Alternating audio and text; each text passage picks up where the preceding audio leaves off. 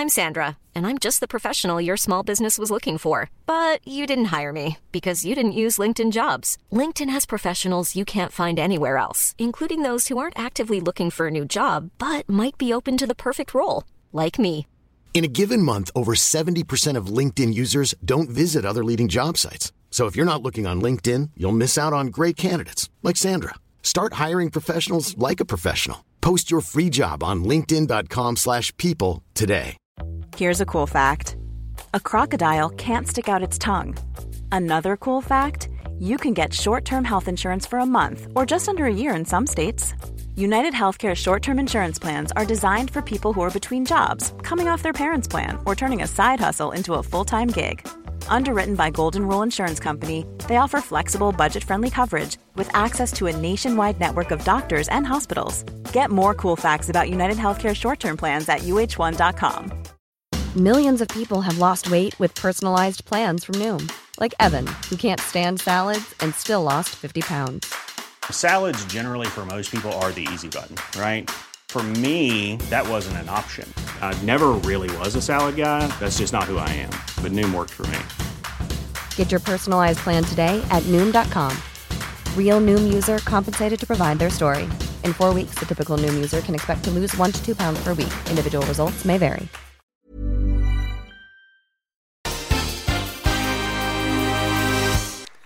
Iniziamo subito con la prima relazione che si intitola Introduzione al libro dei Salmi, eh, tenuta da padre Alessandro Coniglio. Lo conoscete molto bene, voglio solo aggiungere rispetto allo scorso anno che il 22 di novembre scorso ha ottenuto il dottorato in scienze bibliche al Pontificio Istituto Biblico di Roma. La tesi si intitola Ma tu, Signore, Dio misericordioso e pietoso, lento all'ira e ricco di, in amore e fedeltà. Poi continua, comunque è un confronto fra il Salmo 86 e Esodo 34, 6, 7, è una cosa, l'argomento che ha trattato anche l'anno scorso al corso di aggiornamento. Dunque da qualche anno insegna da noi esegesi dell'Antico Testamento. Gli diamo subito la parola, prego. Ecco, mi sentite? Ecco, mi sentite tutti? Sì? Si sente bene? Sì? Perfetto.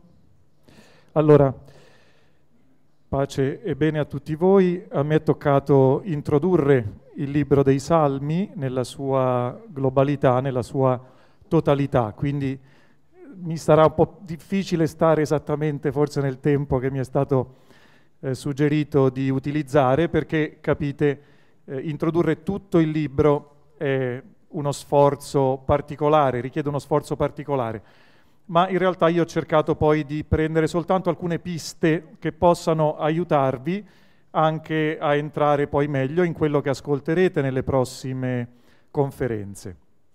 E allora andiamo subito al concreto. Eh, per definire qualche cosa dobbiamo partire dal suo nome. Eh, quando vogliamo definire eh, qualcuno o qualcosa, vediamo come si chiama per capire qual è il suo contenuto. E nel caso del libro dei Salmi, noi abbiamo un nome tradizionale. Nella tradizione ebraica il libro dei Salmi è chiamato Tehillim o Sefer Tehillim, un nome che ritroviamo già presente nei documenti di Qumran, come potete vedere nella diapositiva, eh, dove si parla di un Sefer a Tehillim nel rotolo della guerra, del, tra i rotoli del Mar Morto. Quindi vuol dire che il nome eh, Tehillim o Sefer Tehillim è un nome molto antico. E che cosa significa questo nome? Significa libro delle lodi.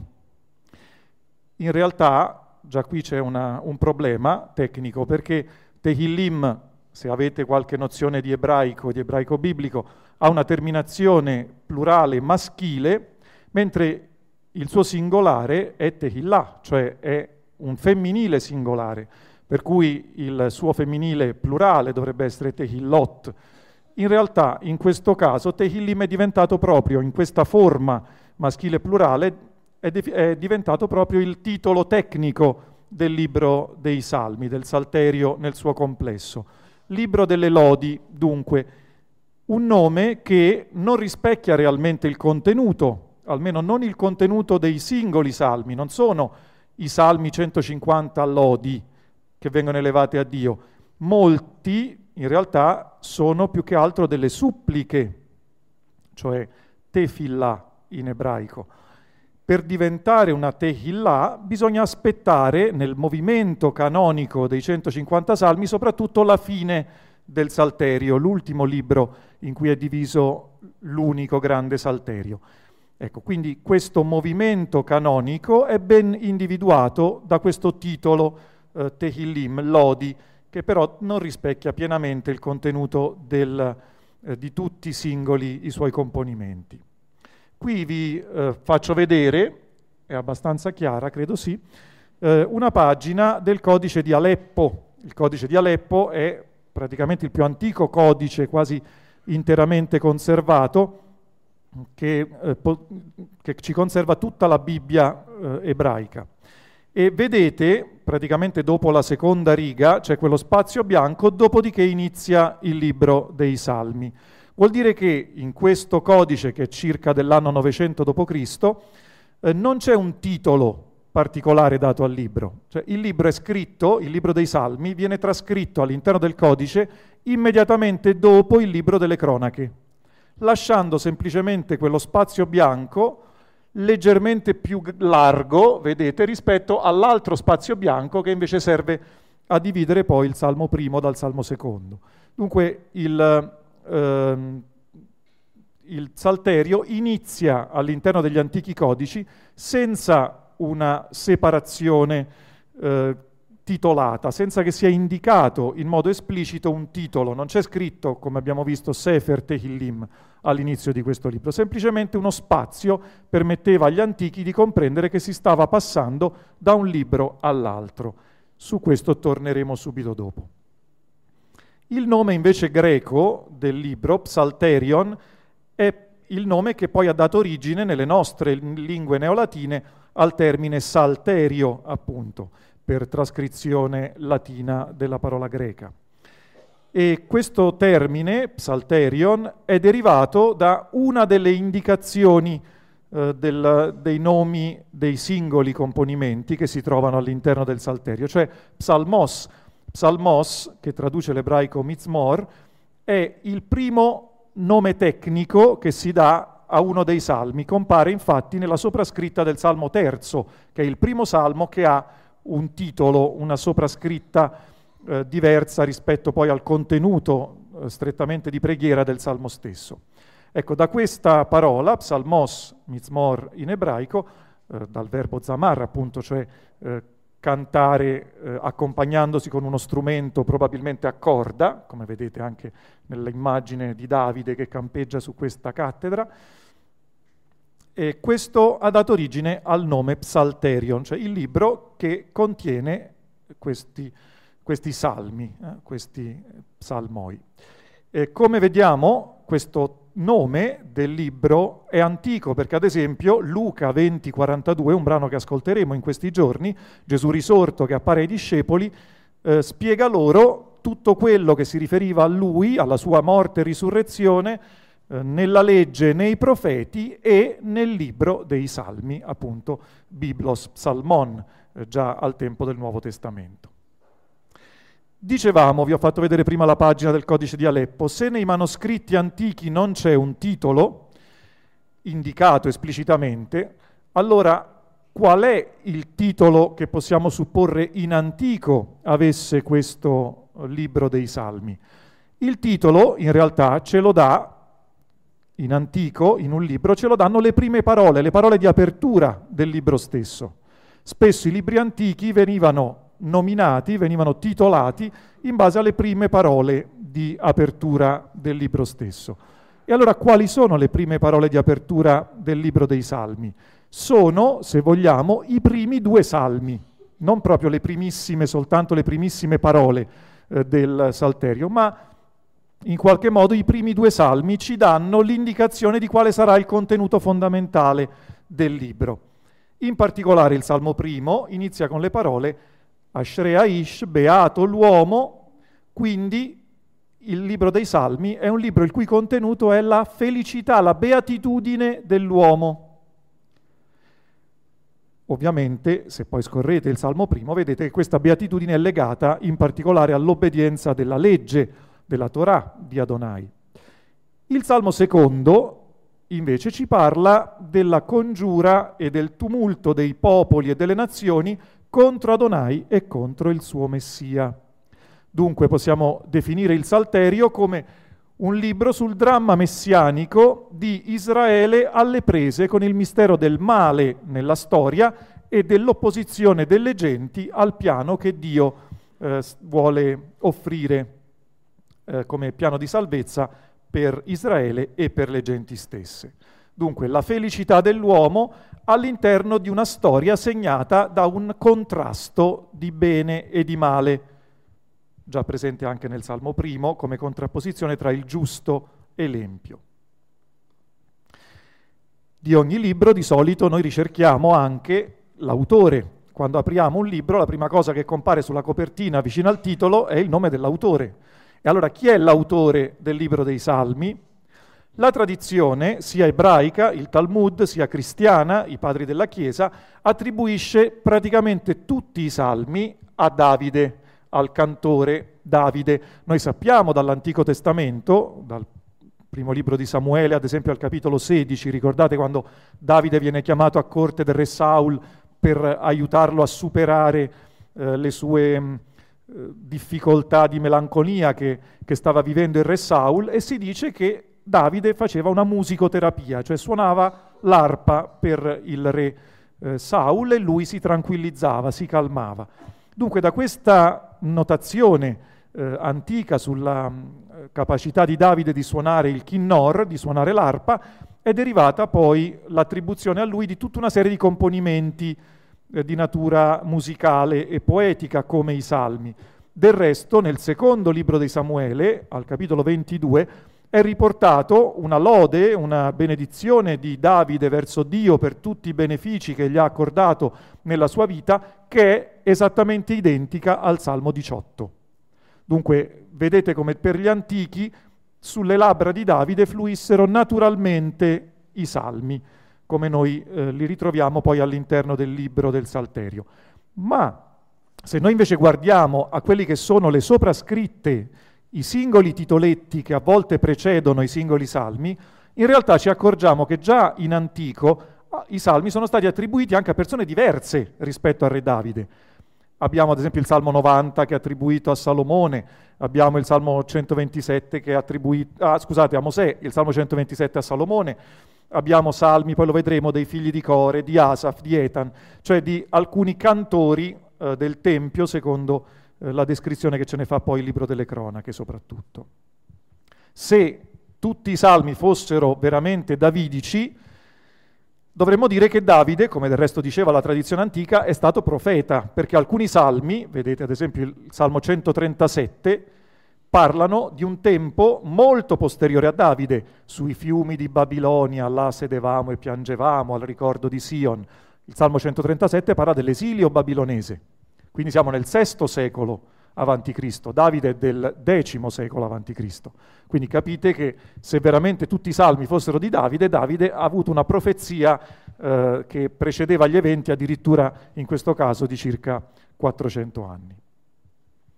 Davide è in realtà indicato nelle soprascritte salmiche 73 volte nel testo masoretico, a cui si aggiungono circa altre 7 volte in cui il suo nome compare all'interno del, del, testo del corpo dei salmi, per un totale di circa 80 volte, che nei 70, cioè nella traduzione greca dell'Antico Testamento, diventano circa 100 volte.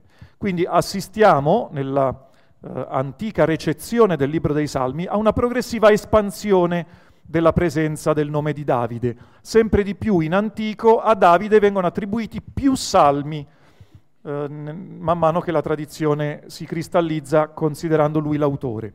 Addirittura a Qumran, in un colofone che si trova sotto al Salmo 145, in uno dei manoscritti più importanti di Qumran, trovato nella grotta 11 eh, di Qumran, eh, si attribuiscono a Davide migliaia di componimenti, eh, proprio perché eh, ormai la tradizione, quanto più ci si avvicina al Nuovo Testamento, faceva di Davide il grande cantore di Israele. Del resto il libro delle cronache ci dice che Davide ha organizzato il canto sacro per l'erigendo Tempio di Gerusalemme.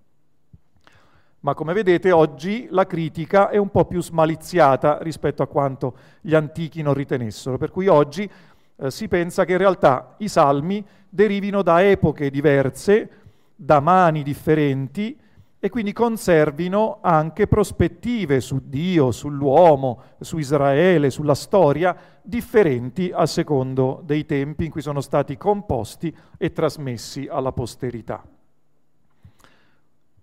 Un'altra domanda che ci poniamo, ma quanti sono i salmi? Eh, quando noi apriamo un libro, la prima cosa che andiamo a vedere è ma quanti capitoli ha questo libro? Perché se è troppo lungo poi ci stanchiamo, è meglio chiuderlo e lasciarlo sul comodino.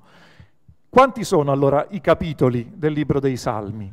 Ecco, la domanda può sembrare scontata, tutti sappiamo, nelle nostre Bibbie ci sono 150 salmi, ma la domanda non è in realtà così scontata, perché eh, nelle nostre Bibbie c'è un problema di numerazione. Se voi ad esempio siete abituati a pregare i salmi con il breviario italiano, il breviario italiano dà una numerazione dei salmi che non corrisponde più a quella delle nostre Bibbie della CEI, ad esempio, della Conferenza Episcopale Italiana, le Bibbie ufficiali, eh, che si usano anche nella liturgia eh, della Chiesa, ad esempio nella Messa.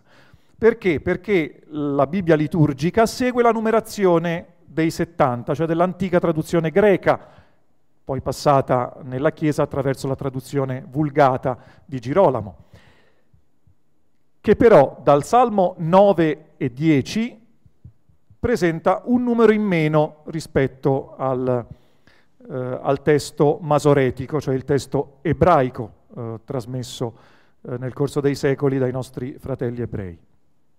In realtà, vedete poi nella slide, ci sono al- altre complessità perché a un certo punto la distanza numerica eh, aumenta, poi di nuovo ritorna eh, a una sola unità e poi alla fine sia il testo masoretico, cioè il testo ebraico, che i 70 risultano avere 150 componimenti.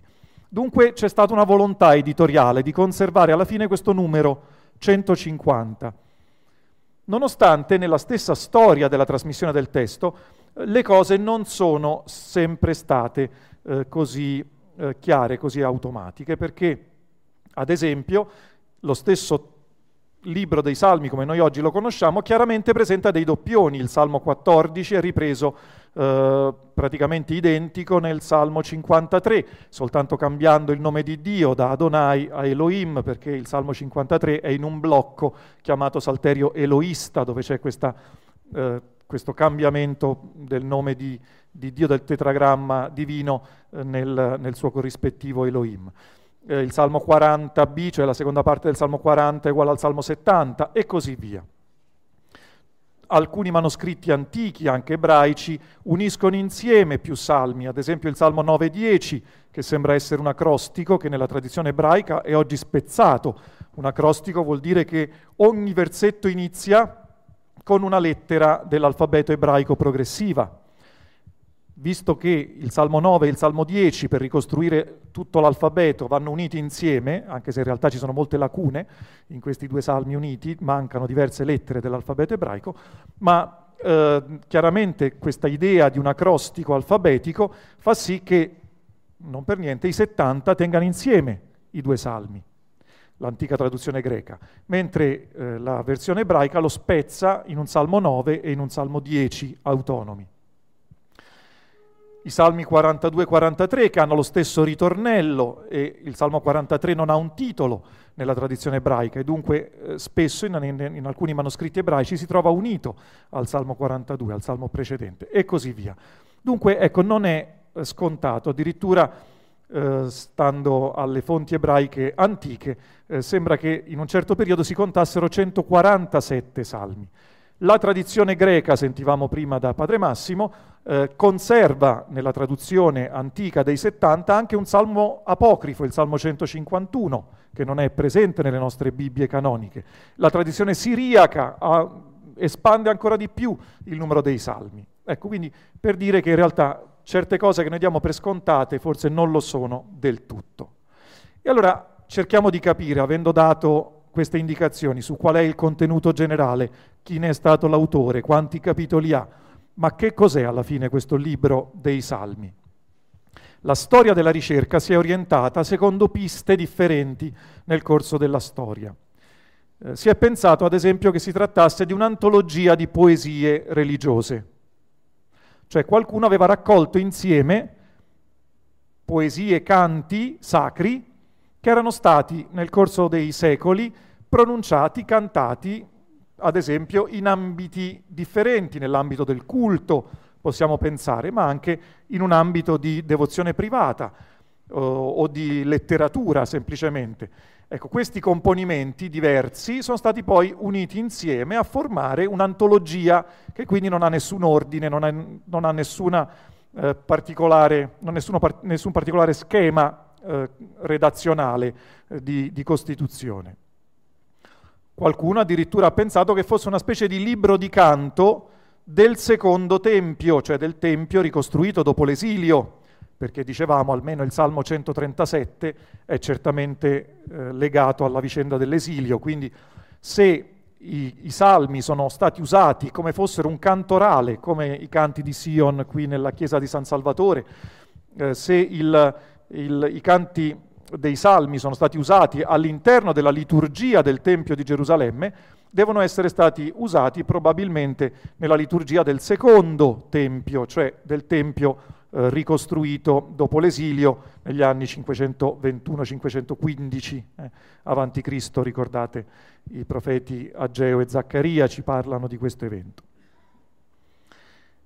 Oggi in realtà più spesso eh, la critica ehm, letteraria del Salterio tende a considerare il libro dei Salmi una raccolta di preghiere di uso individuale, cioè una specie di libro di meditazione privato.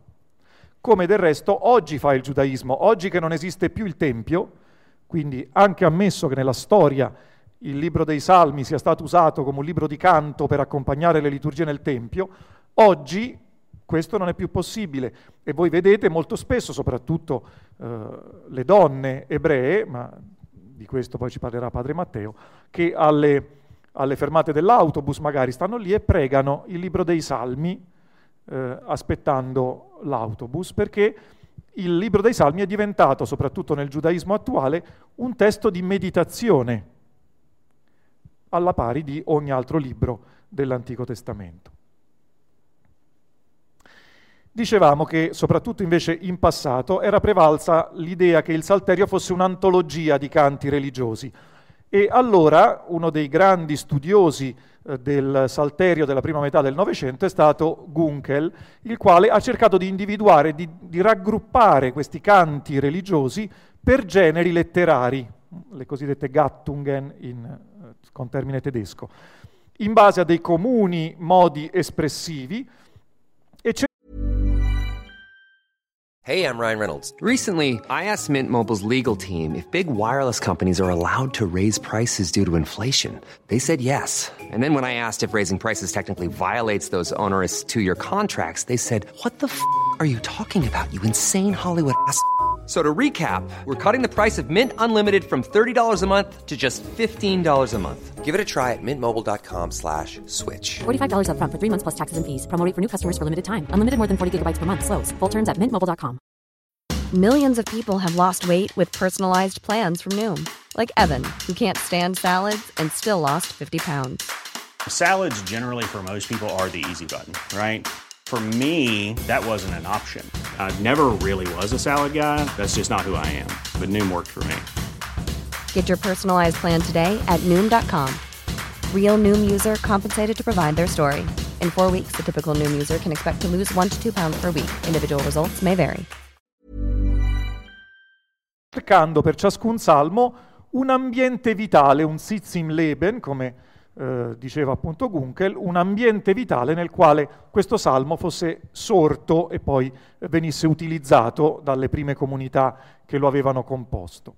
E così Gunkel ha individuato quattro grandi gruppi di salmi più alcuni generi minori, lamentazioni comunitarie, lamentazioni eh, individuali o suppliche, azioni di grazie e lodi o inni questi i quattro grandi gruppi principali e basta vedere, adesso non ve li leggo ovviamente, i salmi, il numero dei salmi indicati tra parentesi, capite subito che la maggior parte dei salmi non sono lodi, cioè non sono tehillim, come dice il titolo del libro attualmente, ma sono suppliche, cioè sono tefillot. E poi vedete alcuni generi minori, salmi regali, salmi sapienziali, canti di Sion, canti di intronizzazione eccetera.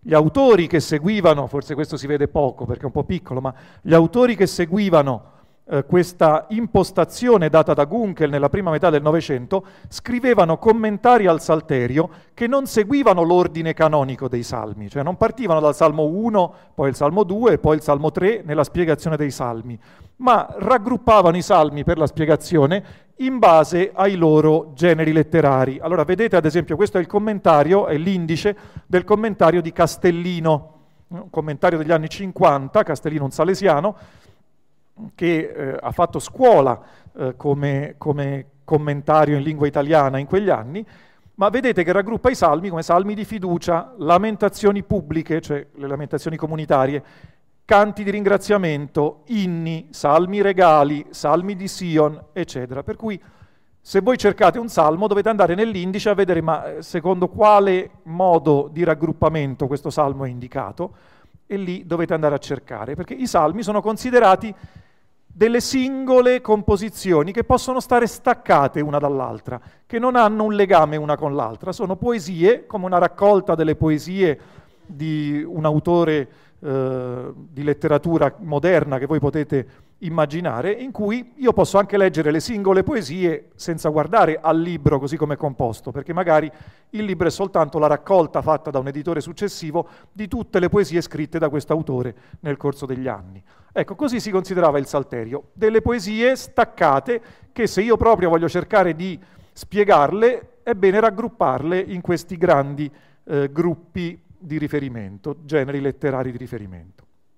Oggi invece si va diffondendo una nuova pista interpretativa, in particolare grazie a un lavoro eh, pionieristico di Wilson eh, che si chiamava appunto The Editing of the Hebrew Psalter, cioè eh, l'editamento eh, del, del, salterio ebraico, eh, in cui Wilson cerca invece di cogliere la logica editoriale che c'è alla base della attuale composizione del salterio. Questi 150 componimenti stanno lì veramente a caso, veramente nel corso dei secoli si sono raggruppati senza nessun ordine, per sbaglio, perché qualcuno semplicemente li ha messi e non si è nemmeno accorto che ad esempio il Salmo 14 era uguale al Salmo 53, quindi avrei potuto eliminare uno dei due nella nostra logica cartesiana che ci spinge eh, ad approcciare testi invece antichi fatti con tutt'altra logica rispetto alla nostra.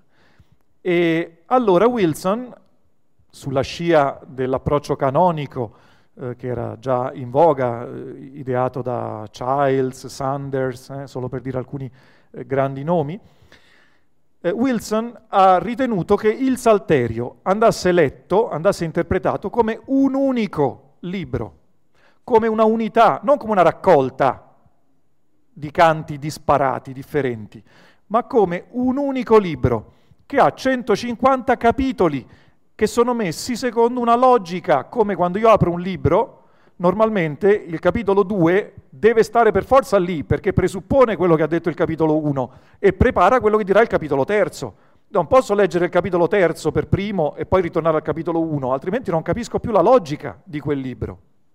Ecco, dice Wilson, anche il Salterio, nella sua forma canonica, cioè come aggregazione di 150 eh, capitoletti, segue una logica con un contenuto preciso, che io non posso trascurare eh, no, e che invece finisco per trascurare se leggo questi 150 componimenti come se fossero canti antologici messi insieme in modo antologico. Il Salterio descrive una storia e questa storia, vedremo, ha un contenuto preciso che necessariamente per poterlo cogliere io devo seguire il, uh, il progresso dei 150 salmi. Una, ad esempio, delle prime note di natura editoriale che appaiono nel guardare, nello sfogliare il libro dei Salmi, è che esso è diviso da alcune dossologie, da alcune be- formule di benedizione eh, che chiudono alcuni salmi, è diviso in cinque grandi blocchi. Possiamo pensare, vedete qui, che ad esempio il libro primo dei salmi vada dal salmo 3 al salmo 41 perché vedremo dopo, il Salmo 41 ha una di queste formule fisse di benedizione, una di queste dossologie di conclusione dei grandi libri, dei grandi blocchi in cui è diviso il Salterio. Il libro secondo dal Salmo 42 al 72, il libro terzo dal 73 all'89, il libro quarto dal Salmo 90 al Salmo 106, il libro quinto dal Salmo 107 al Salmo 145. Ma in questa in questo elenco che io vi ho dato, vedete, rimangono fuori in realtà il Salmo 1 e 2 e i Salmi 146 e 150. Che fine fanno questi due piccoli blocchi iniziale e finale? Sono le due porte del Salterio. La grande introduzione, Salmi 1 e 2, e il grande gloria finale, i Salmi 146-150. Vediamo allora queste formule di benedizione che chiudono questi libri e che ci permettono quindi di distinguere nel Salterio cinque libri all'interno dell'unico Salterio, dell'unico libro dei Salmi. Vedete in neretto vi ho evidenziato i termini che si ripetono, i termini che sono fissi all'interno di queste dossologie, di queste formule di benedizione. Sia benedetto Adonai, questo ricorre sempre, questa espressione. Poi tre di queste eh, dossologie aggiungono Dio di Israele, il Salmo 41, il 72 e il 106, da sempre e per sempre. Questo per sempre anche ricorre in tutte e quattro le formule dossologiche. E poi a chiudere uno o due a volte Amen, quindi una acclamazione da parte dell'Assemblea eh, che conferma quanto è stato detto in quella formula di benedizione.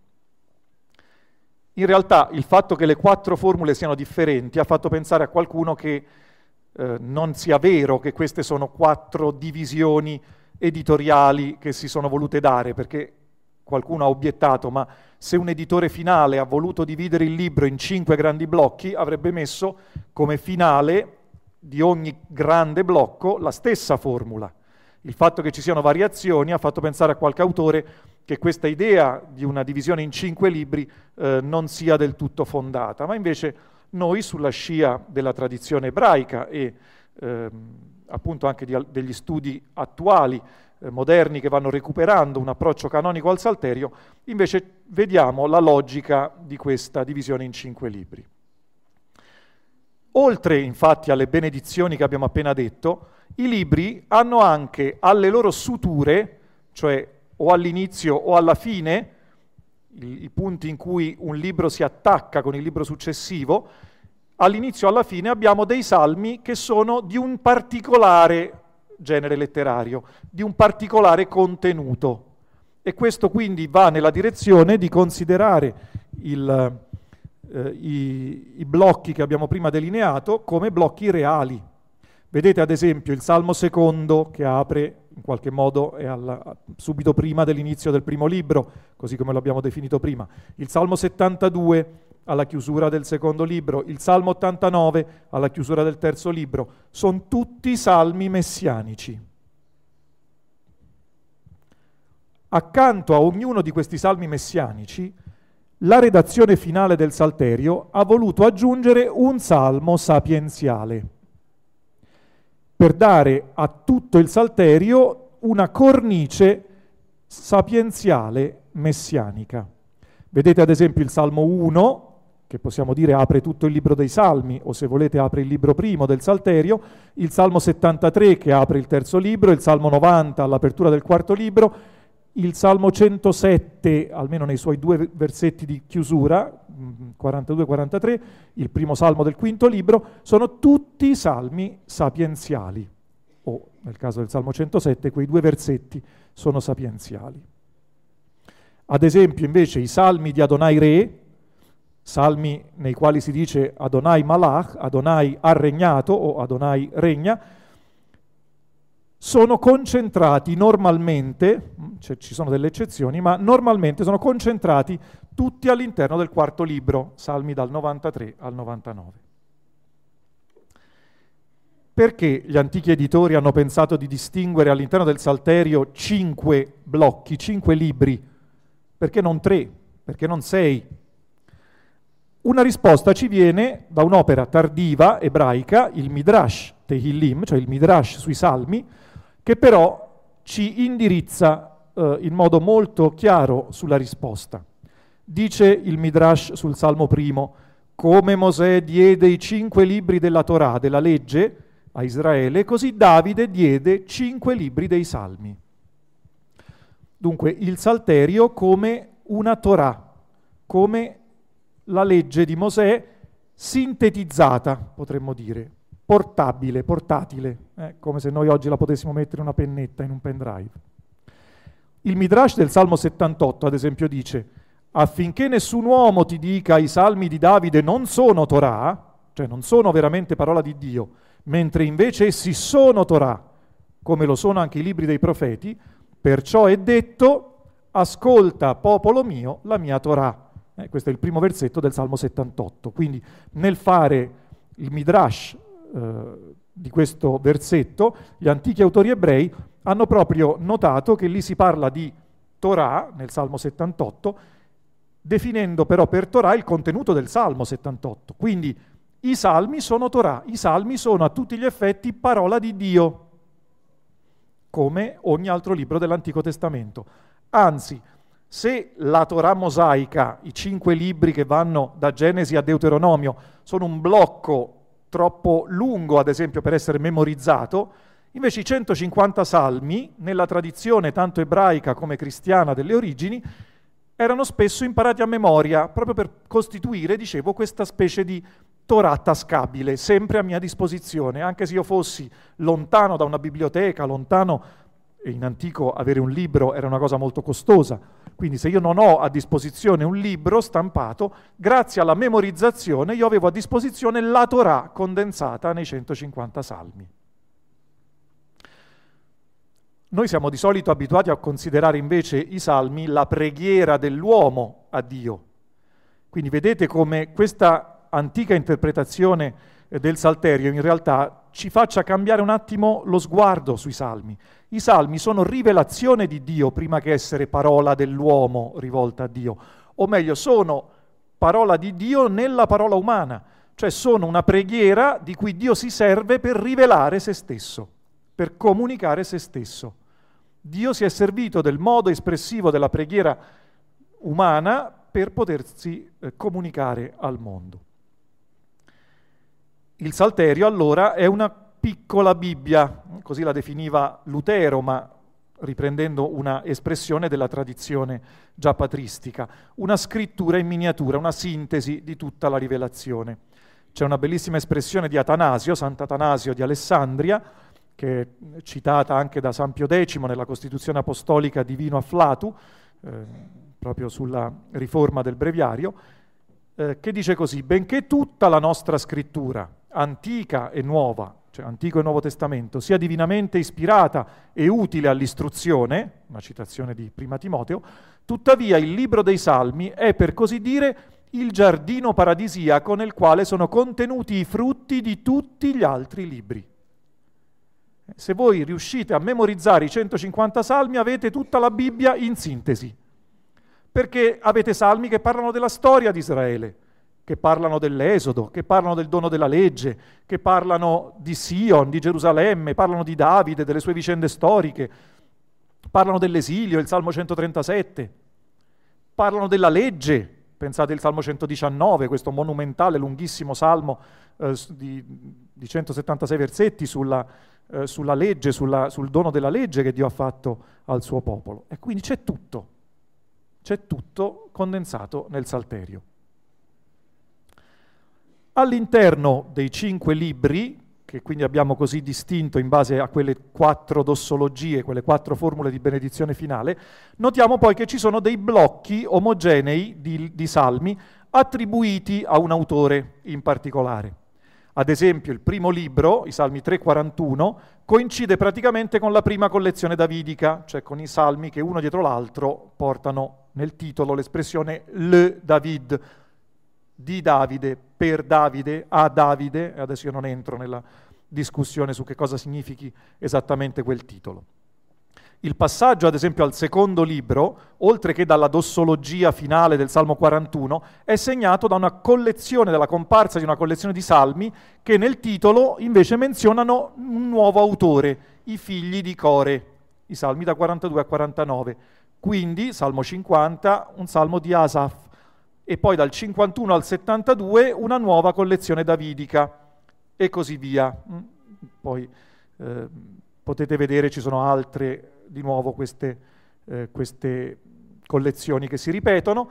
Negli ultimi due libri, quarto e quinto, invece, queste, questi titoletti con l'indicazione dell'autore di ogni singolo salmo diminuiscono radicalmente, mentre uno degli elementi di aggregazione dei salmi sembra essere dato dalla presenza di alcuni verbi, due verbi, uno che indica il rendimento di grazie, hodu, rendete grazie, l'imperativo, o uh, hallelu, halleluia, eh, eh, cioè eh, lodate Adonai, che servono a raggruppare delle piccole collezioni. E la posizione di queste collezioni a livello editoriale, anch'essa non sembra casuale, perché vedete ad esempio nel terzo libro abbiamo un blocco di salmi di Asaf, un blocco di salmi di Core, un unico salmo davidico, il salmo 86, di nuovo un blocco di salmi di Core e poi un, un salmo di Etan che è eh, una safita anche lui, quindi in qualche modo una struttura concentrica. Ecco, tutto questo ci dice che c'era un'intenzionalità probabilmente editoriale nel Salterio come noi lo conosciamo oggi. Altri indici che ci fanno vedere questa intenzionalità editoriale nel Salterio, inteso come un libro unico, è la presenza, ad esempio, di salmi che hanno contenuti simili o volutamente contrastanti uno accanto all'altro, un fenomeno chiamato juxtaposizio, oppure la concatenazio, cioè il fatto che un salmo finisce con delle parole che vengono riprese al principio del salmo successivo, o, se si tratta di un blocco di salmi anche più alt- ampio, quella che è chiamata la reticolazio. Qui avete ad esempio un, un eh, vi porto un esempio proprio di questa reticolazio tra i salmi dal 15 al 24. Vedete una struttura perfettamente concentrica, due liturgie di ingresso nel Tempio ai salmi 15 e 24, due salmi di fiducia, il salmo 16 e il salmo 23, eh, due salmi composti da una supplica che chiude con un ringraziamento, i salmi 17 e 22, eh, un salmo regale il 18 e dall'altra parte due salmi regali strettamente imparentati, il 20 e il 21, al centro, ecco l'intenzionalità editoriale dell'ultimo editore del Salterio, il salmo 19 che parla di creazione e di Torah insieme. Allora dicevamo, la Bibbia nel suo complesso e il Salterio in particolare sembrano descriverci allora una storia. Qual è la storia che descrivono eh, i cinque libri del Salterio? Come possiamo r- sintetizzare questa storia? Ve lo faccio vedere in quest'altra slide. Vedete, i Salmi 1 e 2, abbiamo detto, fanno da titolo a tutta la storia, cioè ci presentano i due grandi protagonisti del Salterio, il giusto e il Messia. Due, forse è la stessa persona. Il Messia è il giusto che cammina nelle vie della Torah, della legge di Adonai. Quindi il Salterio come via della felicità, seguendo Adonai e il suo Messia.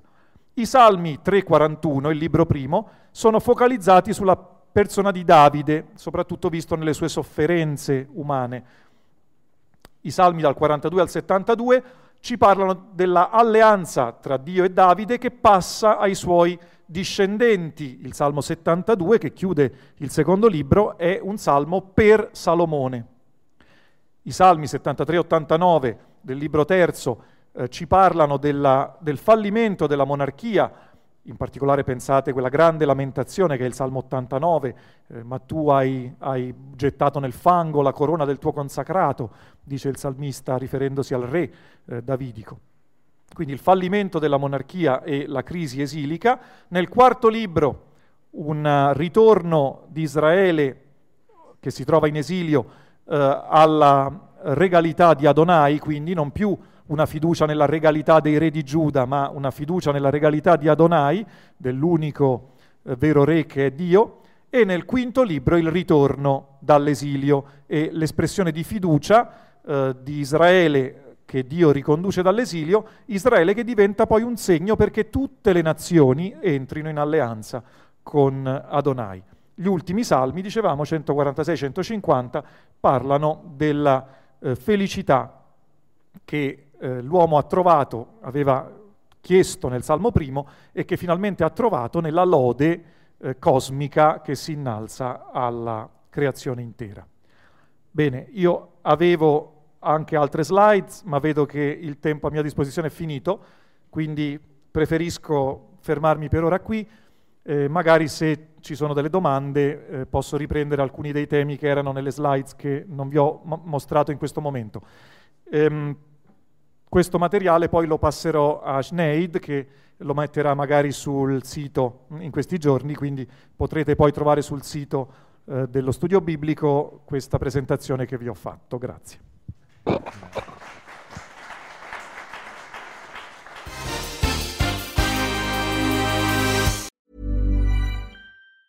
Mom deserves the best, and there's no better place to shop for Mother's Day than Whole Foods Market. They're your destination for unbeatable savings, from premium gifts to show-stopping flowers and irresistible desserts. Start by saving 33% with Prime on all body care and candles. Then get a 15-stem bunch of tulips for just $9.99 each with Prime. Round out Mom's menu with festive rosé, irresistible berry chantilly cake, and more special treats. Come celebrate Mother's Day at Whole Foods Market. Planning for your next trip? Elevate your travel style with Quince. Quince has all the jet setting essentials you'll want for your next getaway, like European linen, premium luggage options, buttery soft Italian leather bags, and so much more. And it's all priced at 50 to 80% less than similar brands. Plus, Quince only works with factories that use safe and ethical manufacturing practices. Pack your bags with high-quality essentials you'll be wearing for vacations to come with Quince. Go to quince.com slash trip for free shipping and 365-day returns.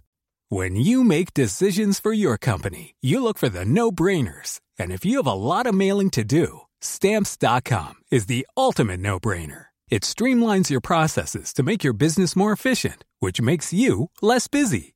Mail checks, invoices, legal documents, and everything you need to keep your business running with Stamps.com.